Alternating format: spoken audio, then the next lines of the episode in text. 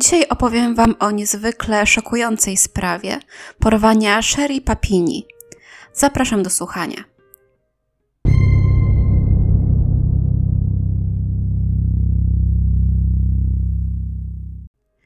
Sherry urodziła się 11 czerwca 1982 roku. Swojego przyszłego męża, Kita Papiniego, poznała już w siódmej klasie. Byli oni swoją pierwszą miłością. W 2006 roku Sherry wyszła za mąż za niejakiego Davida. Małżeństwo nie trwało jednak zbyt długo.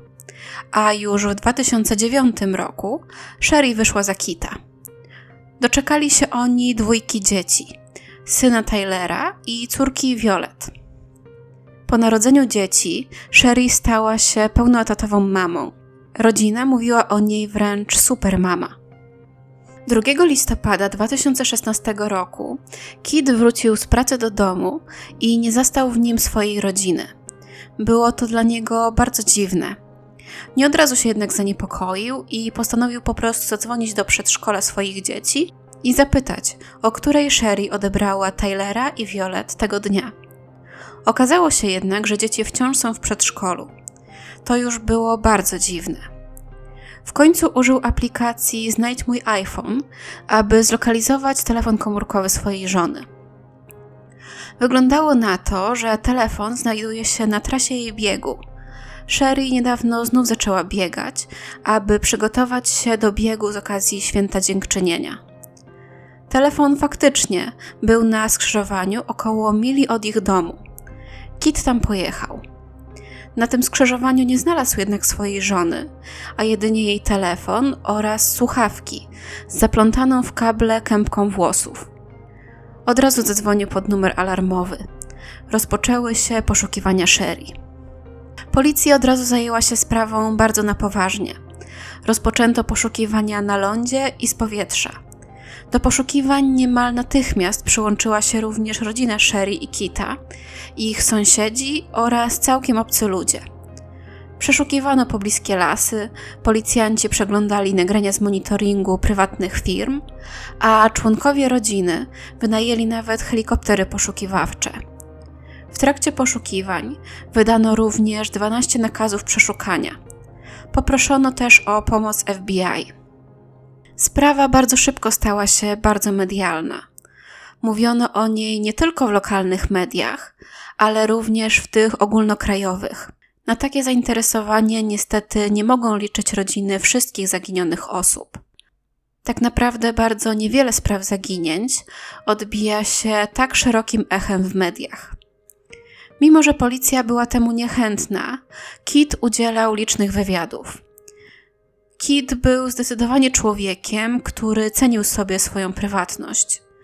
Nie publikował nawet nic na Facebooku, a teraz, po zaginięciu swojej żony, zdobył się na to, aby opowiedzieć wszystkim o swojej żonie oraz o swoim małżeństwie. I to opowiedzieć to wszystko przed całym krajem. Mówił: Każdy, kto zna moją żonę, wie, że nie ma powodu, by odchodziła zdecydowanie została zabrana wbrew swojej woli. Podkreślał również, że jego żona mogła upuścić telefon i może nawet jakimś cudem tego nie zauważyła. Jednak nigdy nie doszłoby do tego, że nie odebrałaby ich dzieci z przedszkola we właściwym czasie. Sherry była przecież prawdziwą supermatką. Jej dzieci i jej rodzina były dla niej najważniejsze. Otwartość Kita w mediach skutkowała tym, że zgłosił się do niego jakiś anonimowy człowiek, który miał dość duży majątek. Zaproponował, że może ofiarować 50 tysięcy dolarów jako odwrócony okup. Nie wiem, czy w języku polskim jest jakieś inne określenie niż bezpośrednie tłumaczenie z angielskiego Niemniej odwrócony okup to taka sytuacja, w której rodzina ofiary oferuje jakąś sumę jako okup w zamian za zwrócenie im porwanego członka rodziny. I dzięki pomocy tego anonimowego darczyńcy zaoferowano 50 tysięcy dolarów w zamian za bezpieczne oddanie im Sherry. Porywacze mieli na to jednak jedynie 100 godzin, Zdecydowano się na taki termin, aby rodzina wiedziała w miarę krótkim czasie, na czym stoi. Jednak godziny mijały i nikt się nie zgłosił. Później ogłoszono nagrodę w wysokości 100 tysięcy dolarów. Tym razem nie był to okup, ale nagroda dla każdego, kto złapie porywaczy Sherry. Oczywiście, jak w tego typu sytuacjach często się zdarza, pierwszym podejrzanym był Kit. To jemu, jako mężowi, mogło najbardziej zależeć na tym, aby jego żona zniknęła.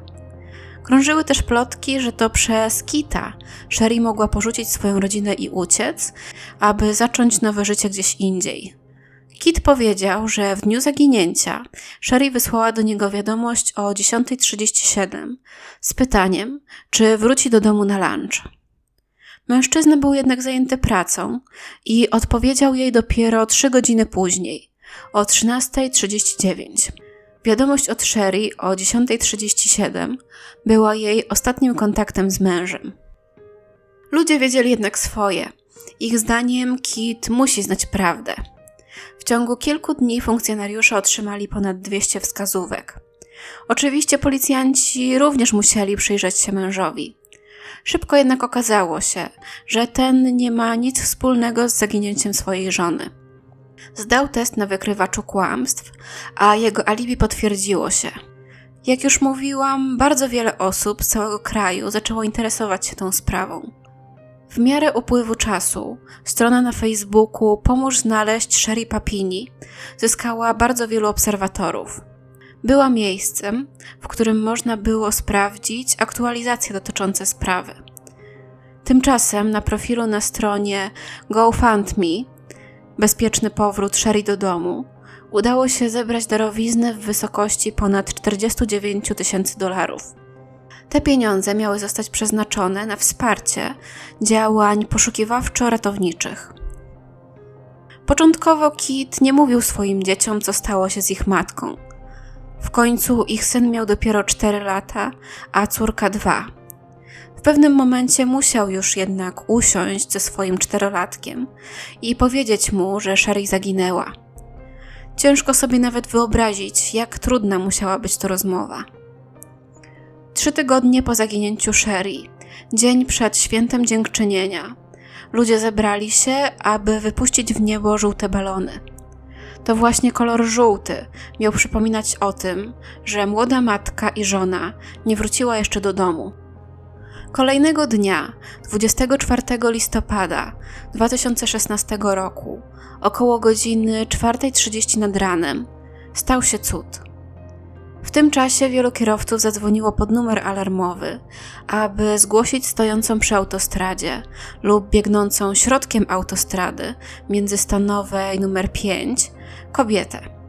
Po przybyciu policji okazało się, że tą kobietą jest Sherry, znaleziona 235 km od swojego domu. Sherry była w bardzo złym stanie. Jej długie blond włosy zostały ścięte. Cała była pokryta siniakami. Miała złamany grzbiet nosa i oparzenie na prawym ramieniu. Wokół jej talii wciąż był przewiązany łańcuch, który był przypięty do jednego z jej nadgarstków. Na nadgarstkach i kostkach również miała ślady po wiązaniu. W chwili swojego znalezienia ważyła niecałe 40 kg. Kobieta powiedziała, że została wyrzucona z samochodu z torbą na głowie. Oczywiście policjanci chcieli jak najwięcej dowiedzieć się od Sherry o jej porwaniu. Kobieta powiedziała, że uprawiała jogging, gdy nagle podjechał do niej jakiś ciemny samochód, w którym siedziały dwie latynoskie kobiety. Gdy wyciągnęły pistolet i kazały jej wsiąść do samochodu, wyrzuciła w tym miejscu swój telefon, słuchawki oraz kępkę włosów, aby jej mąż wiedział, skąd została zabrana. Sherry nie pamiętała, jak wsiadła do samochodu, ale obudziła się leżąc z tyłu, z biodrami bolącymi od tak długiego pozostawania w jednej pozycji. Na głowie miała też poszewkę na poduszkę, która śmierdziała proszkiem do prania. Po jakimś czasie dojechały do miejsca, w którym Sherry miała być przetrzymywana przez kolejne trzy tygodnie. Sherry powiedziała, że przez te trzy tygodnie była przykuta łańcuchem do metalowego słupa w sypialni i miała wystarczającą ilość miejsca, aby dosięgnąć łóżka, a także dano jej wiadro z żwirkiem dla kota, aby wykorzystywała je jako toaletę. Słyszała, jak wokół niej grała, jak to powiedziała, naprawdę irytująca meksykańska muzyka. I chociaż jej porywacze mówili głównie po hiszpańsku, powiedziała, że słyszała fragmenty rozmowy o znalezieniu dla niej potencjalnego kupującego. Skłoniło to śledczych do pierwotnego podejrzenia, że jej uprowadzenie mogło mieć jakiś związek z handlem ludźmi. Sherry powiedziała również, że kilkukrotnie próbowała uciec i że została przypalona na ramieniu po pierwszej próbie ucieczki. Poza tym i tak codziennie była bita. Kobiety znęcały się nad nią. Ostatniego dnia swojej niewoli usłyszała, jak kobiety się o coś kłócą. Później usłyszała strzał. W nocy przyszła do niej młodsza latynoska i zabrała ją do samochodu, a po dłuższej jeździe wyrzuciła ją na autostradzie. Sherry nie była w stanie powiedzieć, jak długo jechały.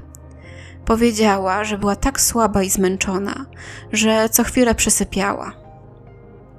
I to właściwie wszystko, co Sherry powiedziała policji. Od samego początku była bardzo niechętna, aby rozmawiać z funkcjonariuszami. Swojej rodzinie powiedziała, że podsłuchała, że ma zostać sprzedana właśnie jakiemuś policjantowi, więc bała się cokolwiek mówić detektywom. Często odmawiała śledczym lub mówiła, że nie poda im pewnych szczegółów. Wydawało się nawet, że to jej mężowi bardziej zależy na znalezieniu porywaczy niż jej. Oczywiście, mimo że Sherry była niechętna do dzielenia się szczegółami jej porwania z policją, nie oznaczało to jednak, że policjanci nie szukali jej porywaczy. Detektywi wydali blisko 20 nakazów przeszukania i powiedzieli, że badają rejestr telefonów komórkowych, konta bankowe, e-maile oraz profile w mediach społecznościowych. Na ciele czy na ubraniach Sherry znaleziono również jakieś obce DNA. Nie było to DNA ani jej, ani jej męża. Ponadto udało się ustalić, że to DNA należało do dwóch różnych osób. Jedna z tych osób była mężczyzną, a druga kobietą. Profile DNA natychmiast umieszczono w różnych bazach danych, jednak niestety nie udało się znaleźć żadnych dopasowań. Nie oznaczało to jednak, że takie dopasowania nie pojawią się w przyszłości, więc co jakiś czas sprawdzano, czy udało się połączyć te profile z czyimś DNA. Trochę ponad pół roku po porwaniu i odnalezieniu Sherry, 20 czerwca 2017 roku, FBI opublikowało plakaty, na których widniały portrety pamięciowe dwóch kobiet, które porwały Sherry. Kobiety przez cały czas przetrzymywania Sherry miały zakryte twarze, więc na portretach również są w maskach czy chustach, które zakrywają im dolną część twarzy. Pierwsza kobieta była młodsza, miała cienkie brwi i długie kręcone włosy. Druga natomiast była starsza, Miała dość gęste brwi i proste włosy. Po opublikowaniu tych plakatów rozdzwoniły się telefony. Mnóstwo osób twierdziło, że zna te kobiety. Jednak po sprawdzeniu tych wskazówek okazywało się, że wskazane osoby nie mają nic wspólnego z porwaniem Sherry. Sherry i Kit wielokrotnie pojawiali się na komisariacie, aby obejrzeć tam zdjęcia potencjalnych podejrzanych. Wielokrotnie kontaktowali się również z FBI, aby podzielić się jakimiś nowymi szczegółami. Trwało to aż do maja 2018 roku. Ostatnia wiadomość dla FBI pochodziła od Kita, który powiedział śledczym, że jego żona przypomniała sobie podczas sesji terapeutycznej, jak jedna z jej porywaczek próbowała wlać jej jakąś lepką substancję do gardła a ona użyła swojej własnej bielizny do wytarcia ust, po czym zasnęła. Początkowo wszyscy traktowali Sherry jako ofiarę, którą spotkało coś strasznego. Traumatyczne przeżycie, którego nie życzyłoby się najgorszemu wrogowi. Po jakimś czasie jednak niektórym osobom zaczęło coś tutaj nie grać. Pojawiło się coraz więcej głosów mówiących, że Sherry mogła to wszystko zmyśleć. Ludziom ciężko było uwierzyć, że gdy porywaczki trzymały Sherry na muszce i kazały jej wsiąść do samochodu, tam pomyślała o tym i miała na to czas, aby zostawić w tym miejscu swój telefon, słuchawki i kępkę włosów. Ponadto, skoro została porwana, aby ją sprzedać, dlaczego później została uwolniona? I dlaczego trwało to aż trzy tygodnie? Czy porywaczki dopiero szukały na nią kupca? A jeżeli tak, to dlaczego ją biły, ścięły jej włosy, połamały nos i zostawiły na jej ciele ślady, które potencjalnie mogłyby zmniejszyć jej wartość na czarnym rynku? Ponadto ofiarami handlu ludźmi są zazwyczaj znacznie młodsze kobiety. Chociaż tutaj oczywiście można bronić się tym, że Sherry wyglądała bardzo młodo. Mimo upływu czasu, policjanci nie byli w stanie potwierdzić chociaż jednej rzeczy, którą Sherry im opowiedziała. Do tych pogłosek odniósł się nawet sam Kit. Mężczyzna wydał oświadczenie potępiające osoby, które nie wierzyły jego żonie. Oświadczenie brzmiało: Nie pozwolimy, by ci ludzie odebrali nam ducha, miłość lub radość naszej dziewczyny, która została odnaleziona żywa i zamieszkała tam, gdzie jej miejsce. Rozumiem, że ludzie chcą historii, zdjęć, dowodu, że to nie była jakaś mistyfikacja, plan zdobycia pieniędzy lub sfabrykowana wojna rasowa. Nie widzę celu w zajmowaniu się każdym absurdalnym kłamstwem. Policja również odniosła się do tych oskarżeń.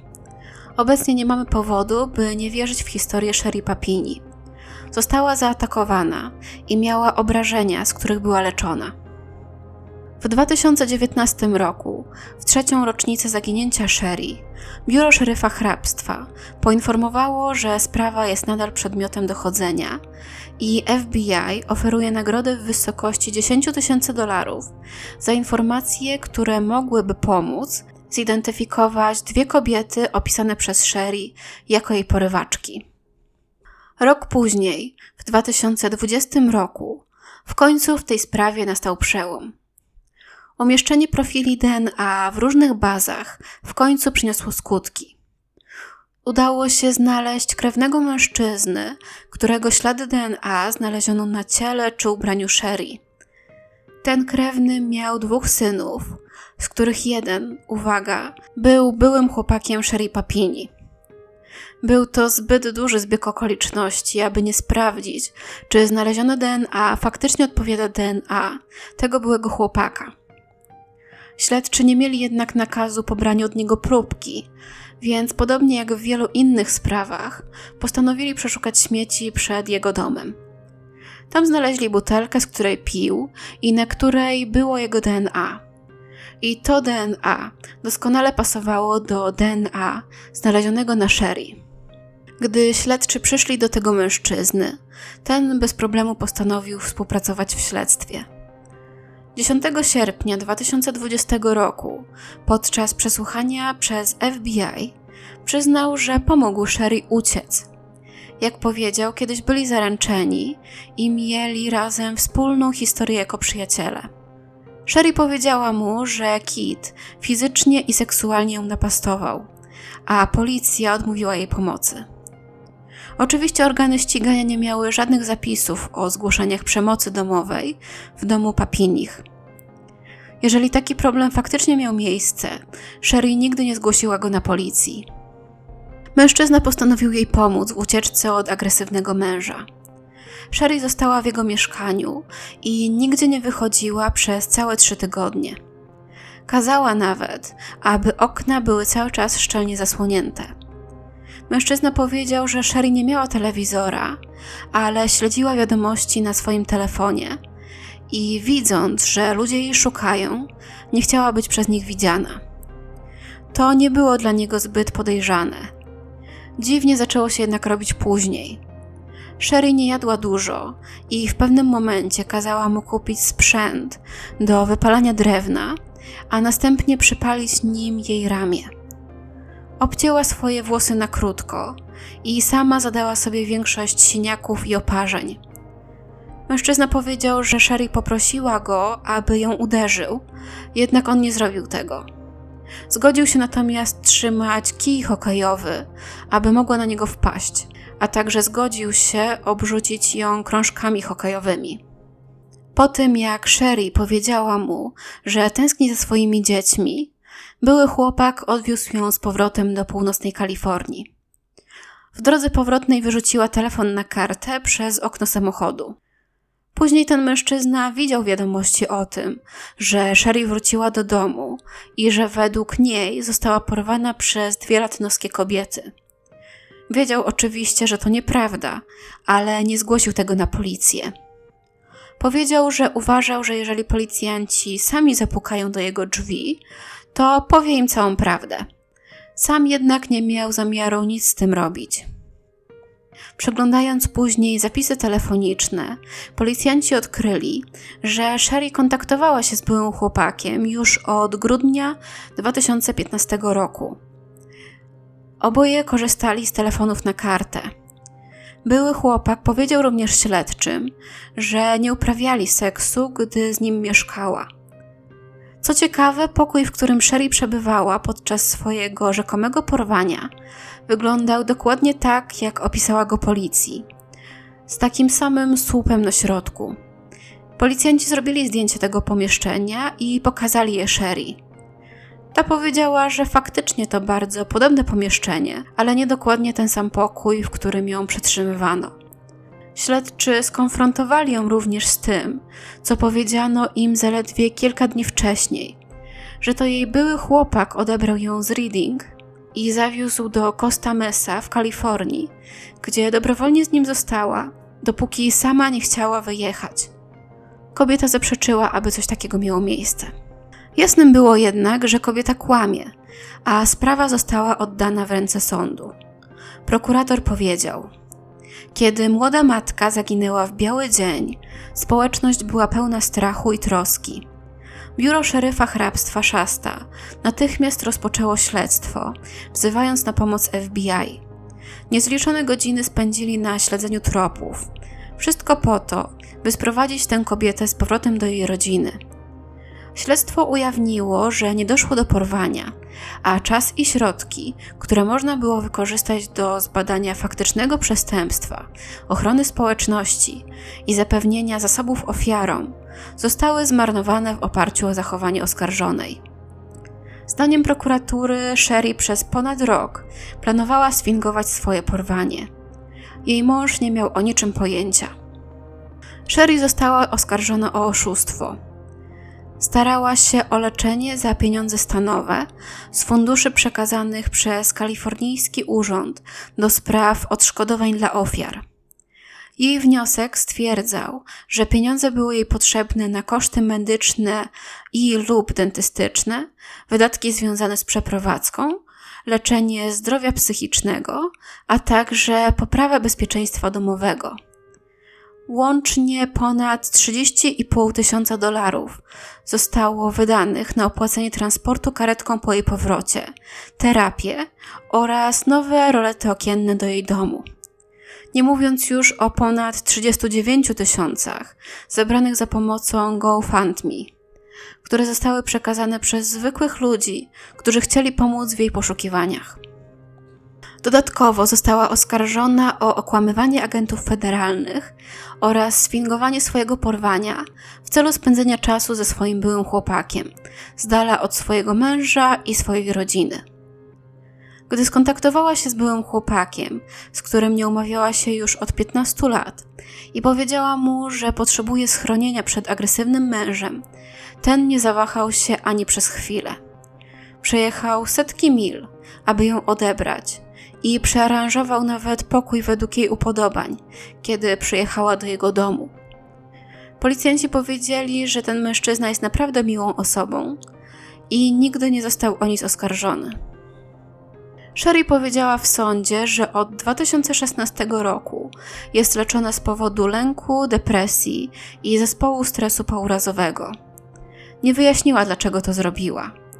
Kiedy sędzia przedstawił jej zarzuty, odpowiadała tylko tak wysoki sądzie i nie wysoki sądzie. Ze łzami w oczach powiedziała sędziemu, że czuje się bardzo smutno.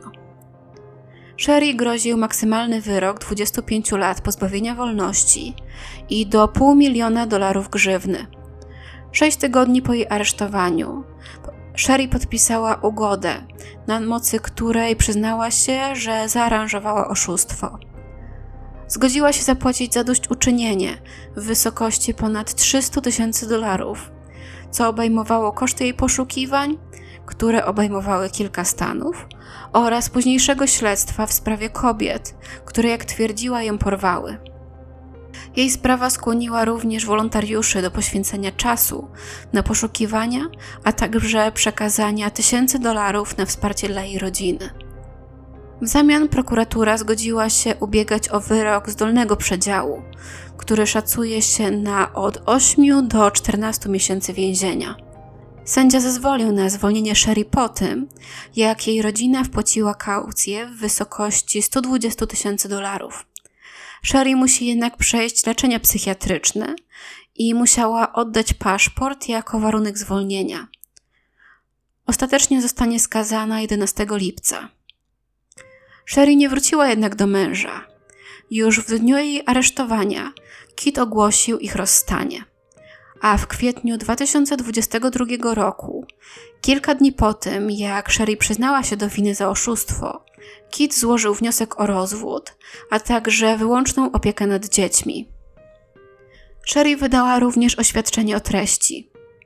Jestem głęboko zawstydzona swoim zachowaniem i bardzo przepraszam za ból, który zadałam mojej rodzinie, moim przyjaciołom, wszystkim dobrym ludziom, którzy niepotrzebnie cierpieli z powodu mojej historii i tym, którzy tak ciężko pracowali, aby spróbować mi pomóc. Będę pracować przez resztę życia, aby zadośćuczynić to, co zrobiłam. Gdy wszystko wyszło na jaw, okazało się, że ludzie mają bardzo wiele do powiedzenia na temat przeszłości Sherry. Czy są to informacje prawdziwe, czy tylko plotki, to już pozostawia do oceny Wam. Do mediów zgłosił się jeden z byłych chłopaków Sherry. Mężczyzna twierdził, że umawiał się z Sherry, gdy miał 15 lat, a ona 20 i była doradcą młodzieżowym. Mężczyzna, który teraz jest już 35-letnim profesorem w koledżu, powiedział, że Sherry od zawsze była nałogową kłamczynią i z perspektywy czasu widzi wiele lampek ostrzegawczych. Powiedział, że potrafiła nie odzywać się do niego przez kilka dni, a później wracać z jakąś niesamowitą historią, dlaczego nie mogła zadzwonić. Twierdziła również, że jest utalentowaną surferką, ale zawsze miała jakąś wymówkę, aby z nim nie posurfować. Mówiła także, że ma swoją deskę w domu, ale on nigdy jej nie widział. Nie miała z nią nawet żadnych zdjęć. W pewnym momencie udawała również chorobę serca, ale po jakimś czasie wszyscy zorientowali się, że to nieprawda. Gdy mężczyzna usłyszał o jej porwaniu, od samego początku miał być bardzo sceptyczny. Po prostu w to wszystko nie wierzył. Odnaleziono również konto Sherry na jakimś rasistowskim blogu. Dziewczyna chwaliła się tam w 2003 roku, że złamała nos jakiejś młodej latynosce, gdy jej ojciec został oskarżony o bycie rasistą i nazistą. Ponadto raporty policyjne wykazały, że również w 2003 roku matka Sherry zadzwoniła do biura szeryfa, szukając porady na temat ostatnich działań jej 21-letniej córki. Matka powiedziała policji, że Sherry samookalecza się i później mówi ludziom, że te rany zadali jej rodzice. I na dzisiaj to już wszystko. Muszę przyznać, że to, co zrobiła Sherry, jest tak podłe, że ciężko mi nawet znaleźć na to odpowiednie słowa. Nie wyobrażam sobie, jakbym się czuła, gdyby nagle zaginęła moja matka, mąż czy brat. Nie wiedziałabym, gdzie są, czy jeszcze żyją, jak ich znaleźć, czy ktoś ich teraz torturuje. Po prostu odchodziłabym od zmysłów. A Sherry po prostu zaplanowała swoje porwanie. Wyrządziła tak ogromną traumę swojej rodzinie. Nie potrafię również uzmysłowić sobie, po co to zrobiła. Dla pieniędzy? Kwoty, które wyłudziła, są oczywiście duże, ale moim zdaniem nie aż tak, żeby tak bardzo krzywdzić najbliższe sobie osoby. Czy zrobiła to dla chwili sławy? Z tego co wiem, po powrocie nie udzielała za bardzo wywiadów. Nie napisała też o tym wszystkim książki czy coś w tym stylu. Nie wyglądało to tak, jakby zależało jej tylko na czyimś zainteresowaniu. Początkowo czytając nagłówki w stylu uciekła do byłego chłopaka, miałam przed oczyma jakiś gorący romans. Jednak zdaniem tego chłopaka nie łączyła ich żadna romantyczna relacja. Chciał jej po prostu pomóc. Może przez te trzy tygodnie Sherry chciała po prostu odpocząć od swojej rodziny. To jednak również wydaje mi się być bez sensu. Przecież mogła po prostu wyjechać na samotne wakacje. A siedzenie przez trzy tygodnie w zaciemnionym pokoju i codzienne samookaleczanie się nie wydaje mi się być szczególnie atrakcyjne. Jestem bardzo ciekawa, co myślicie o tej sprawie. Napiszcie koniecznie w komentarzach, dlaczego waszym zdaniem Sherry sfingowała swoje porwanie. A tymczasem trzymajcie się bezpiecznie i do usłyszenia niedługo.